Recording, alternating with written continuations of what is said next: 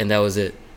And the name just stuck, and it's just based off of that hip hop producer Irv Gotti because he just listened to like a lot of Dr. Dre and Biggie, and it just like stuck forever. I'm stuck with it. It's my stage name. It's my online name. I can't leave it. I never thought it would end up this way though, because now it's like I actually don't know if I could ever change my name because it's tied to two identities, right? Like the artist side and the Web3 side.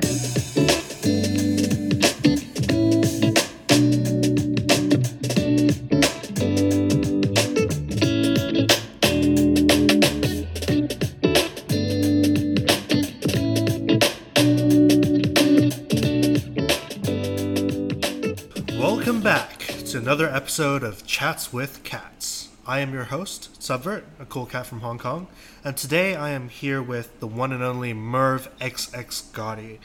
How are you doing today, Merv? Meow, meow. I'm chilling. This is nice. First time in uh, Soho House, Hong Kong. I'm usually in the Toronto one, so this is this is pretty sweet. Yeah, so what brings you across the pond to Hong Kong?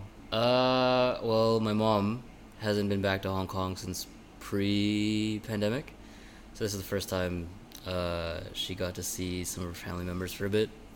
And That's the wrong answer. The, the right answer was you came to Hong Kong to, to join me on, on my podcast. Well, yeah, you know that too. That too. Isn't family first? I'm also trying to sort out some ID stuff, but uh, this is like not a work trip.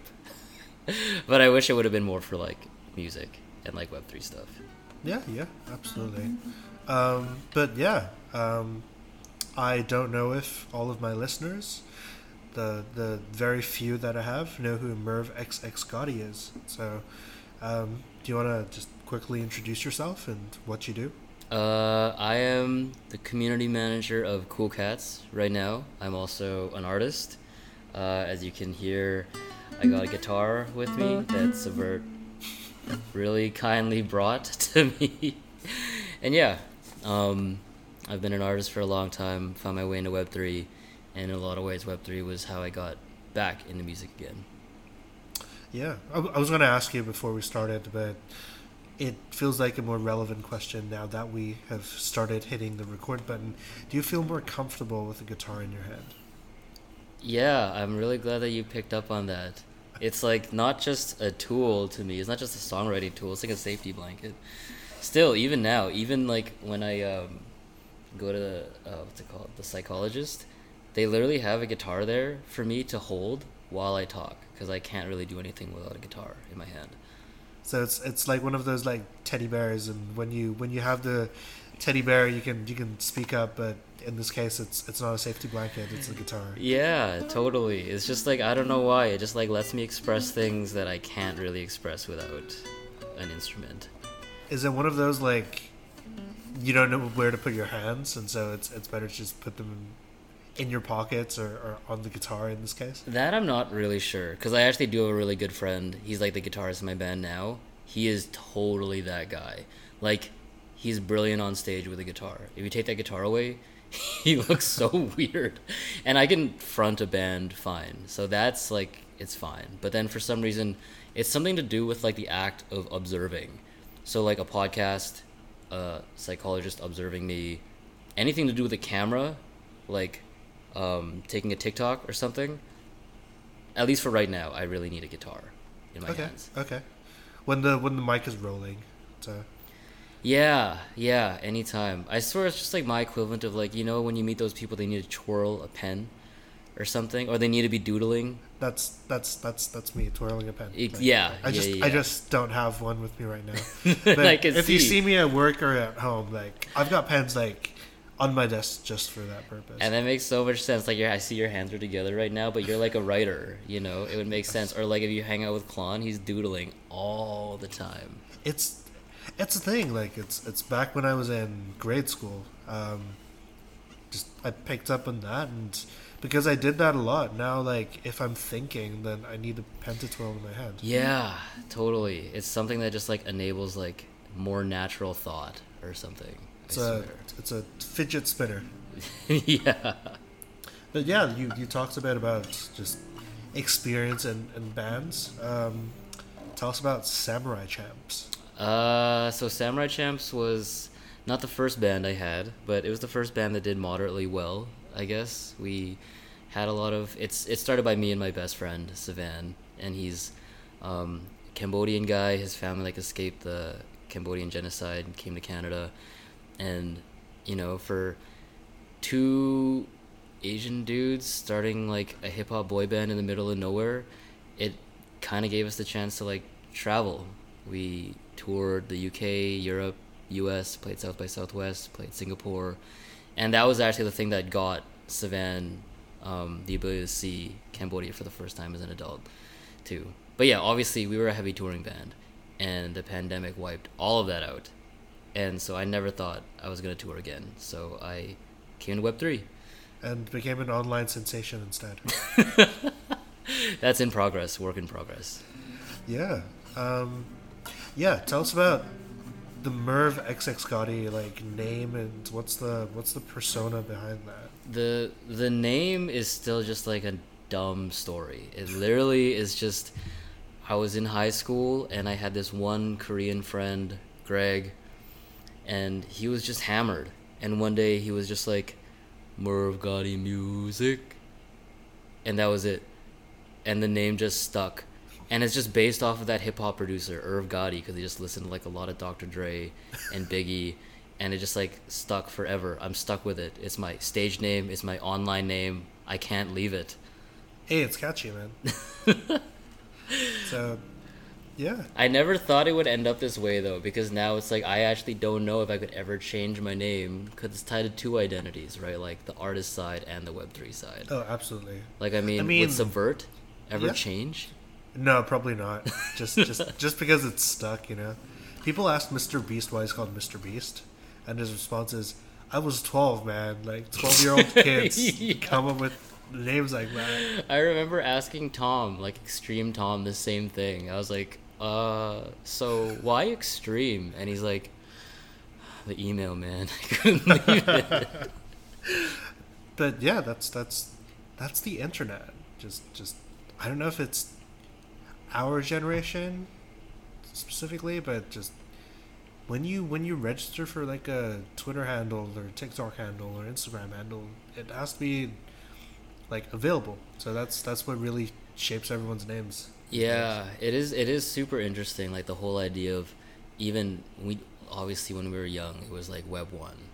We didn't really think of it at the time. All the consequences of like, will this become my identity? You're just picking a stupid email thing, Yeah. right? But you really see it with like younger kids, Gen Z. I see like so many of the younger artists I work with or people online. They just way more identify with things that are not their government name, their given name. It's like they know that's a trick. Like you can't tell me what my name is. I know what my name is, and I pick my name. Yeah. No, there's a there's a there's a saying, uh, not saying. There's a theory where um, someone on the internet who was like writing articles and stuff, they wrote an article about how different generations of artists and their names are correlated to basically the hardcore drugs at the time. So like in the 70s and 80s, What- what do you there's like mean? more references to like cocaine and stuff, and then there's more weed references once we entered the 2000s.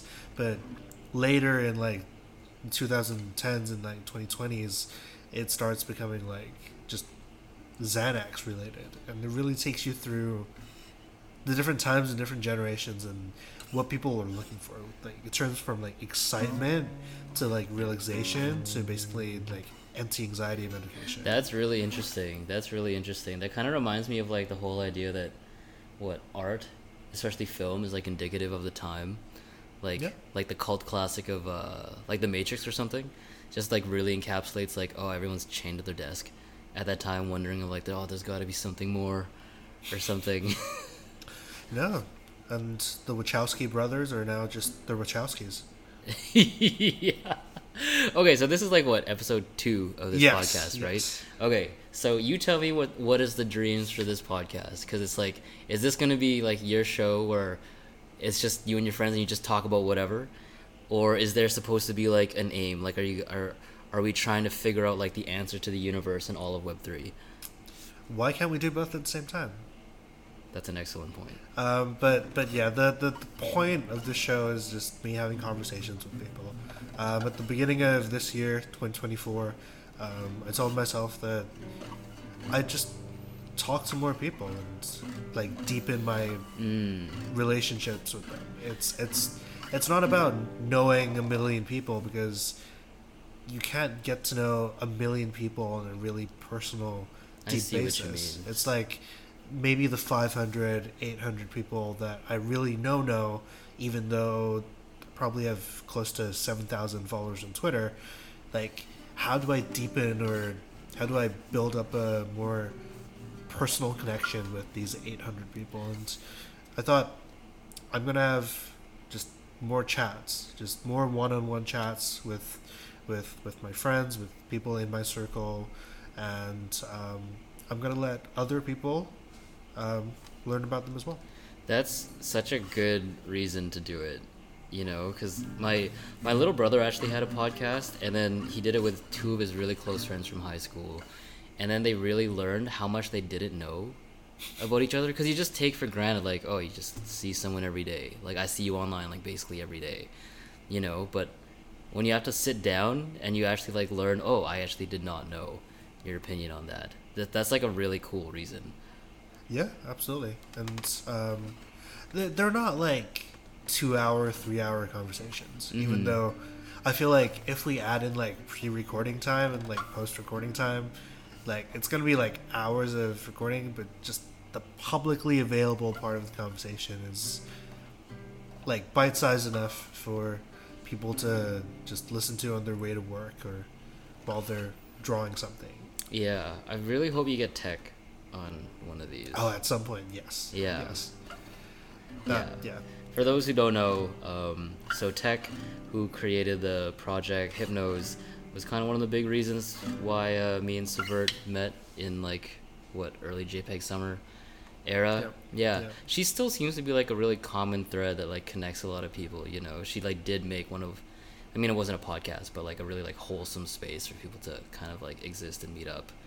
Absolutely, absolutely. Um, so, shout out to Technovanes and Cod Sterling and Crypto Boop and Milk and Man, the whole gang. That's the OG crew right there. Absolutely. Um, yeah, that's.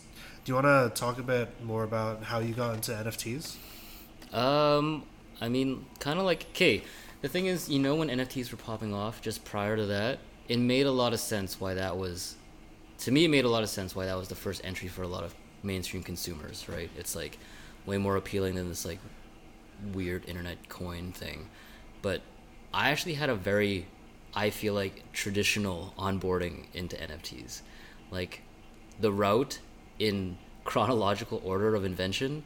Like I was actually just really interested in Bitcoin Mm-hmm. period like all the geopolitical implications and everything and then after that ethereum then defi and all the other like l1 l2 l3 solutions and then nfts because i Okay. really didn't get it at all it was actually um, i don't know if you remember him uh, lo-fi he um, Yes. yeah. Yes, okay. Okay. Okay. Okay.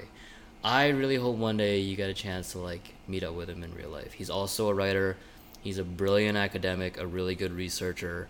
Like you guys would, if you get him on this podcast, he he you and you and him would have some really good discussions. But he was basically the one that was like, hey, you need to learn about this stuff. And he got in because he's like you a basketball guy. He got in because of Top Shot, and then he was like, this is the future of music, but it's like art. It's like how you talk about mixtapes and the early days of like punk rock shows and hip hop shows where you would just like burn a mixtape and then all the early fans would get a piece of that band. And it's like, what the fuck are you talking about, man? This is a this is a picture. But then it took time like anybody else and then it did click one day.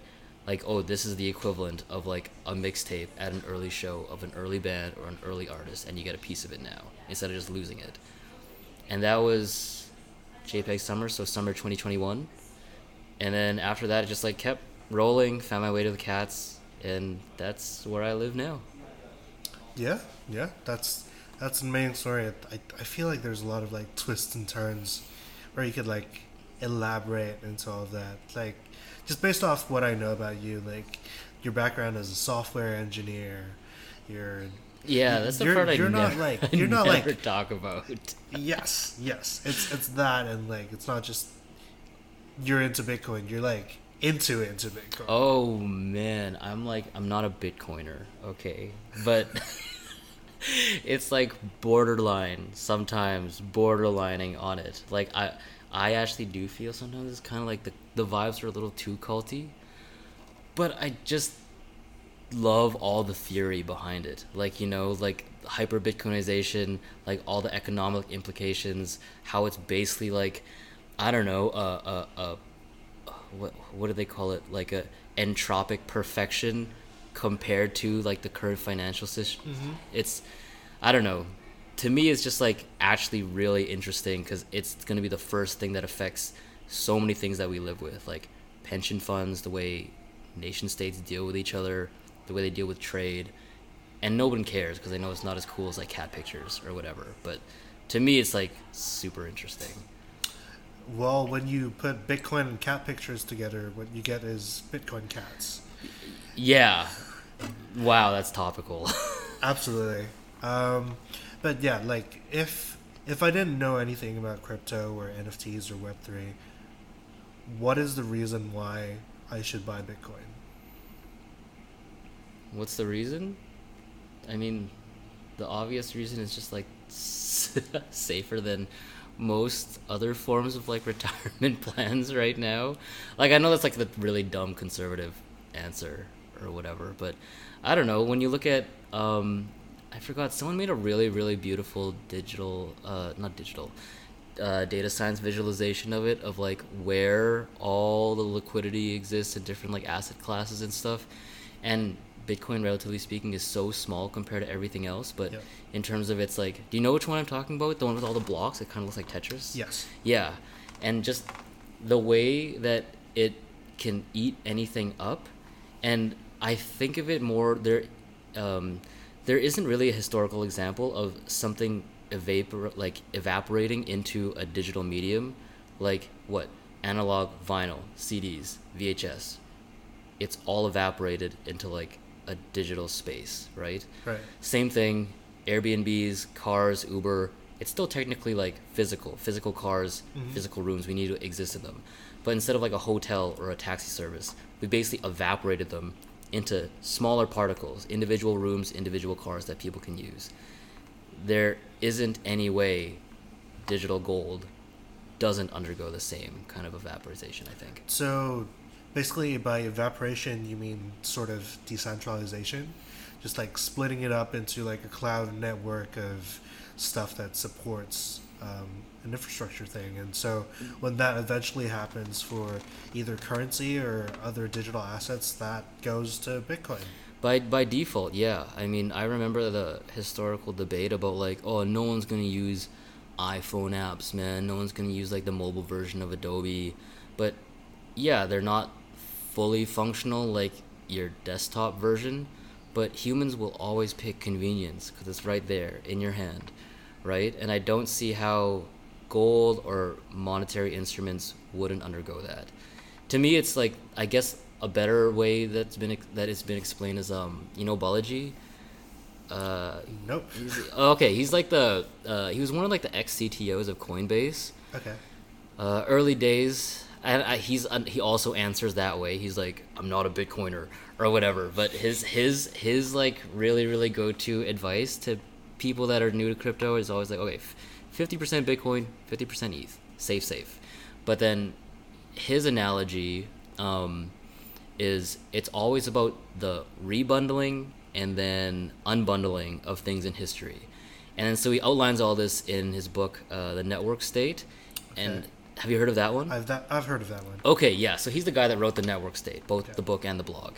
And how throughout history we've always had these ideas of, like, say, the church. It's completely bundled up the idea of like literacy, scripture, and then something like the printing press unbundles it. Right now, mm-hmm. everybody can read. Everybody can like make their own print, make their own information. Same thing we saw with like Spotify, albums bundled up. Then you unbundle them into MP3s and you rebundle them into playlists. Same thing with like Airbnb, and I feel like exactly the same thing's gonna happen with anything money related, really. That's that's a really interesting take on all of it. Um, yeah, just what I've been ex- using to explain to people new to crypto and like my parents is just if you believe that technology furthers quality of life, then crypto makes a lot of sense because it's an improvement on the existing system where you're giving your money to, to like banks to control and they have control over your assets and they can freeze them or not give them back to you whenever you want and Yeah. yeah I know it's sometimes difficult to think about, but especially when it comes to day to day examples, like there are times, I mean, I, I literally just had this happen, where you're just taking out a sum of money or you want to send a sum of money to something. Like, you know, maybe it's like Swift. Um, in, in my case, it's usually like, uh, need to send a large sum of money to like a PR agency that's doing the, the, the campaign for South by Southwest. Then they ask these questions like, why? And really, I'm not doing anything shady. But at the same time, it causes some friction. You're like, well, I earned this money. This is like my money. I'm doing something fair. Like, why am I getting interrogated? And it's just more convenient eventually that you'll just, you don't have to go to the bank. You don't have to do all this paperwork. It's just like sending a text, but instead you just send your payment.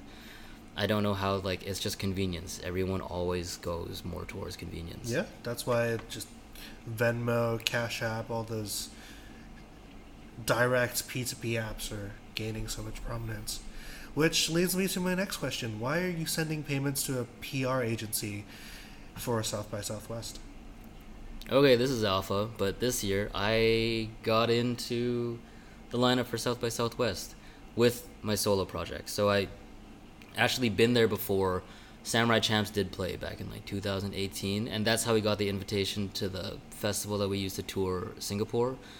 But that took like three or four years to get to that level, and I'm really surprised that. I mean, this is like another story, but I'm pretty surprised that my solo project is like these sad guitar songs got in because Jujitsu technically hasn't even been out for like a year. I released at the end of February last year. So for it to be running this smoothly, I guess, feels really nice. Like you know when the universe just feels like it's flowing? yep Yeah, it feels like that with getting into South by this year. i mean people like sad emo songs you know Yeah, there is some weird emo resurgence happening right now. But yeah, so if anyone's coming to South by Web3 or music people, hit me up. I'm going to be there. And uh, I'll give you more details later when the show is. Absolutely. Um, what what has your experience been in your like solo music venture, and basically, what type of people do you feel like resonates with your with your music? Uh, at least for right now, a really consistent, um, I guess, adjective that keeps being used whenever people have seen. Some people have come to listening parties or come to a show, and they've described it as like comfort. Like I've had multiple people come up and be like, "Hey, I think you really hit the head on the feeling of comfort," and I guess it makes sense because a lot of these songs were basically just to comfort myself. Like even while I was working through the mixing process of these, I would just put my headphones in and it would kind of put me to sleep. And at first I was like, oh, this is a bad sign. These songs are so boring, I can't even stay awake. But I'm realizing it's like it's having that effect on people, which has been really, really nice, I guess. Nice. That's that's that's great. And um, yeah, you've mentioned it on like Twitter Spaces and other platforms, and how uh, basically during the pandemic when everyone was in lockdown and just playing your music on Twitter Spaces gave you just the recognition and validation that um, you hadn't received from from other places before. Yeah, I mean, it's. I've explained it like validation because I know it's like the easier. Because like you know, in our attention economy or whatever, we're always like fiending for likes and stuff. But really, a lot of it I think was just doing it what felt like for the right reasons again. I think for a while leading up to the pandemic, Samurai just it was never bad, you know. It's like it is a magical thing to be in a band with your best friend, but I guess I forgot about my side of like songwriting, which is honestly pretty sensitive and sleepy and sad a lot of the time. And then so I had the space and had I had the chance to like write all these songs, which are the guitar songs now, by processing a lot of the things I never had time to process while I was on tour with Samurai Champs. Right. And then you know when people talk about their first crypto experiences, most of the time they're pretty bad. It's like, oh, I got scammed or something. yeah. I feel still I was so miraculously lucky that I came into the space and immediately had a good, healthy group of friends, especially in the NFT space, like tech and the hypnos, and meeting like you super early and like Timo, um, who's like at Cool Cats now. I'm realizing how lucky that was because then Hypnos had those weekly spaces, and I had these songs that I obviously still couldn't play live because we were still locked down. So I just played them on there, and it actually felt like playing shows in high school again, where kids are actually like, they got nothing better to do. Like they're not trying to chase money or whatever. We're all locked inside, but people just like came to be comforted, and I, like I don't know. I guess like Web three gave me the stage to actually develop the songs but also reminded me what it felt like to do music for like the right reasons, you know. Yeah, absolutely. Uh, that's that's a beautiful segue into. Can I invite you to play a song for us right now? Yeah, okay, you get to pick which one because jujitsu is I know that's the cool cat's favorite. Everyone's heard that, so I could do that. But um, Tech's favorite song, Twenty Years. I haven't played that for a bit, but one song that I haven't really played that has been people seem to like is uh, yeah, you know what? Really like Dune. Yeah, I mean, like Dune Part Two is coming out this I year. know, you yeah, it feels topical. Okay, if anybody really likes Dune, Dune Part Two is coming out. But also, I wrote a song about Dune because it's like my favorite book of all time.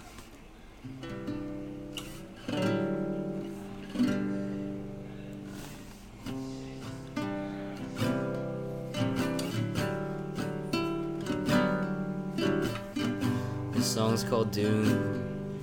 It's about being a boy. When I get older, I'll collect water like I'm on Dune. And I'll use my voice to give us a choice. Fuck it up, boys. Make some noise. I'm better without you, happier without you. Hate going to school. I pray in the winter to rise in the summer and ride Shia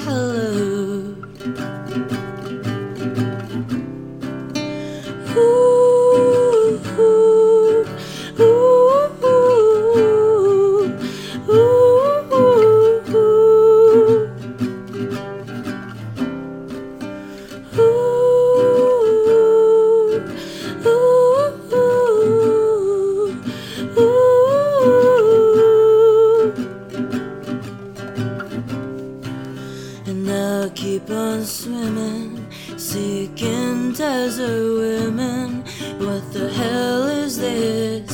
for? I sing songs of sadness and sleep on a mattress that sleeps on the floor. I can't feel much joy. I hate being a boy.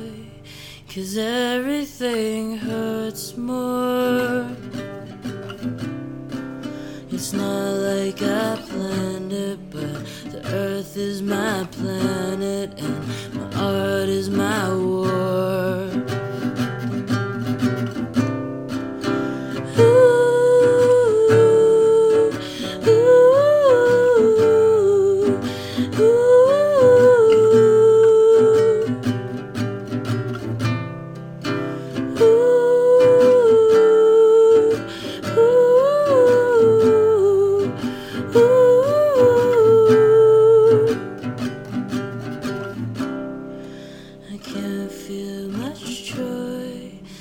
Hate being a boy. Cause everything hurts more. It's not like I planned it, but the earth is my planet and art is my war.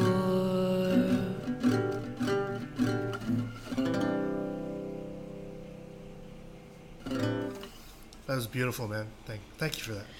Yeah, I um so I know you're a writer, so this is probably going to sound kind of ridiculous, but the words are the last part I really focus on in music. Like no, no, it's it. at it, all. it reflects the the. It's like a top down or bottom up approach. That's a stuff. really good. I mean, that's a very software engineering way to describe it, but yeah. But this was actually one of the first songs that I was pretty, I guess, like proud of it writing wise, because it feels like whenever I play it, there's one line that resonates with. Obviously, it's it's easier to resonate if someone likes Dune, but like the part we were just talking about this on the bus, how you're like, oh, um, you didn't learn a lot from your parents. I feel really similarly. I feel like a lot of the stuff, probably in both our cases, we learned we learned by doing because we were interested in a problem and wanted to solve it, right? Going through issues, and that's why there's that line. Um, I seek out desert women. like, okay, I know you would vibe with that too, but that's the one, the line. Uh, um, I hate going to school. It's kind of like that. I don't actually hate going to school, but the idea of school that that is the only way to learn.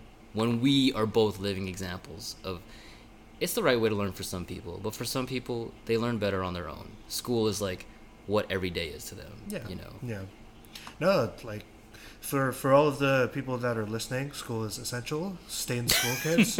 Do not drop out. Um, but yeah, there there are definitely so many ways to to learn um, outside of just regular curriculum and, and just Web three being just a pioneer um, in that and crypto and just this decentralized way of picking up information from the internet or listening to podcasts or YouTube. That's that's gonna be like super big and now and even bigger in a few years.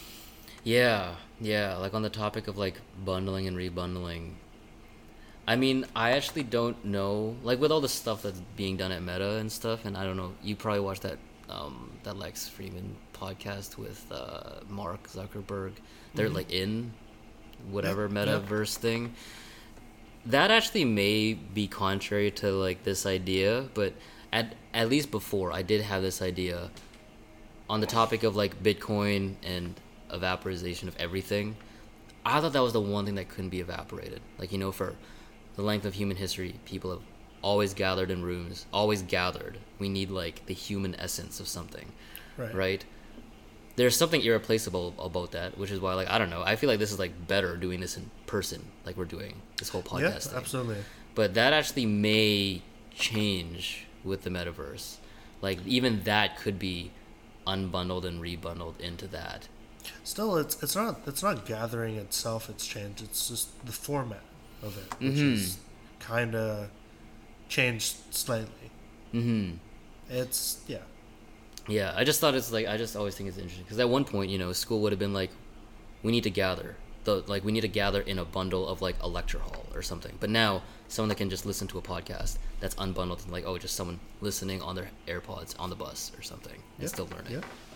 Yeah, um, absolutely, and that's that's a very interesting thought to keep in mind and think about as we go into the future. Um, but yeah, that's that's our time for today. A huge thank you to Merv xx Gotti for his time. Go check out Merv xx Gotti on Spotify and uh, iTunes and wherever you get your music, and definitely check out Samurai Champs, his hip hop boy band, um, as well. If you don't already, I have a newsletter called Substance that will keep you up to date with all the latest happenings around the Web3 and NFT space, which you can subscribe to at substance.beehiiv.com. B E E H I I V. Uh, this has been Chats with Cats, and as always, it has been an absolute pleasure. Check back next week for new conversations from around the Web3 space, and for now, peace out. see you guys